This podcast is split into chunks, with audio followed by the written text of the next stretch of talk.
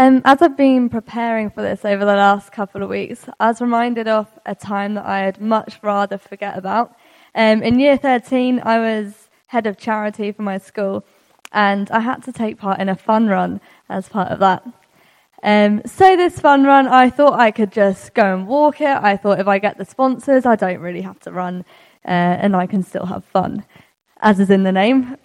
Um, I was very wrong. I got there, the running club was at the front and the back of the group. I had to run the whole thing, and the walk just didn't happen.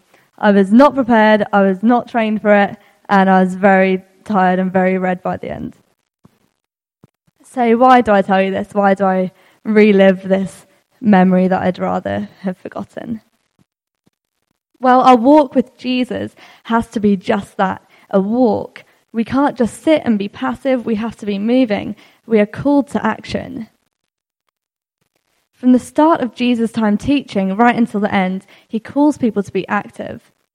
In Matthew 4, um, it says this As Jesus was walking beside the Sea of Galilee, he saw two brothers, Simon called Peter and his brother Andrew. They were casting a net into the lake, for they were fishermen. Come, follow me, Jesus said, and I will send you out to fish for people. At once they left their nets and followed him. In this passage, Jesus meets them where they are. He comes to find them fishing, doing their daily job, in their habitat, their normal lifestyle, um, and he calls them. But then they have a choice to make. And it says, at once, in these seconds, they made a choice to follow. They left. They walked away from everything that they knew, their lifestyle and their job. They trusted Jesus. Even though he hadn't even told them who he was, he didn't explain where he was going, they dropped everything and they followed him. When Jesus calls us, we must choose to act. We must willingly trust him. And we must take one step at a time to follow him. But this call to action, we don't make that decision once. We don't say, I'll follow you, Lord, and that's that. We make a choice every single day to follow Jesus. In Matthew 11, it says this Come to me, all who are weary and burdened, and I will give you rest. The very first three words of this, come to me, an active choice. We're pursuing Jesus. He comes up and meets us where we are, but we also take one step towards Him. We go to Him, and He gives us rest.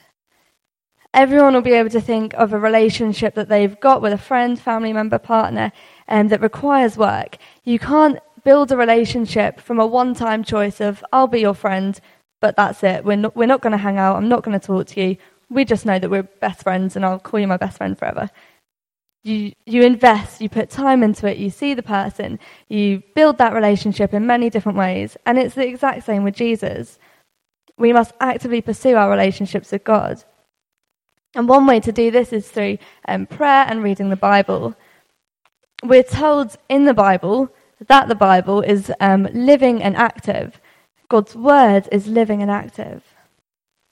If God wants to speak to us through the Bible, then are we listening to it? Are we reading it?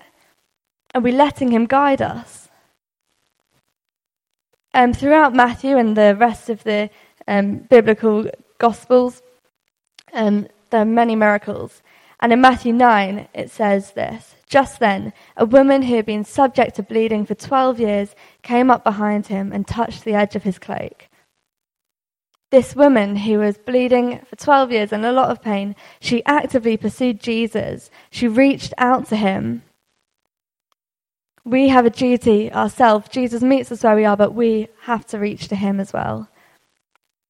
And finally, just before Jesus um, goes to be with his Father in heaven, he gives what is called the Great Commission, the final kind of guidelines, um, command to his um, disciples, his followers. And he says this Go and make disciples of all nations, baptizing them in the name of the Father and of the Son and of the Holy Spirit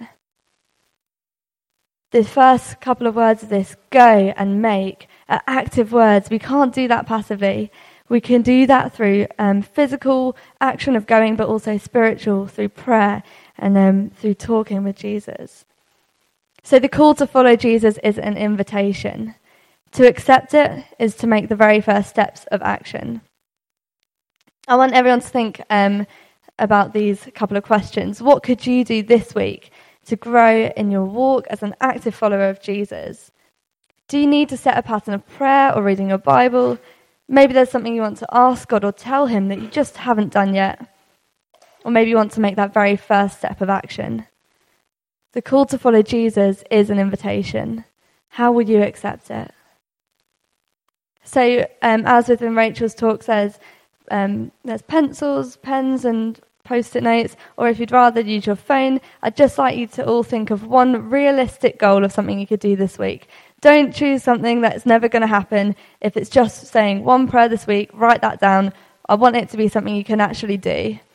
I'll give you a couple of minutes um, just to write something down, um, put it in your phone, and hold on to that.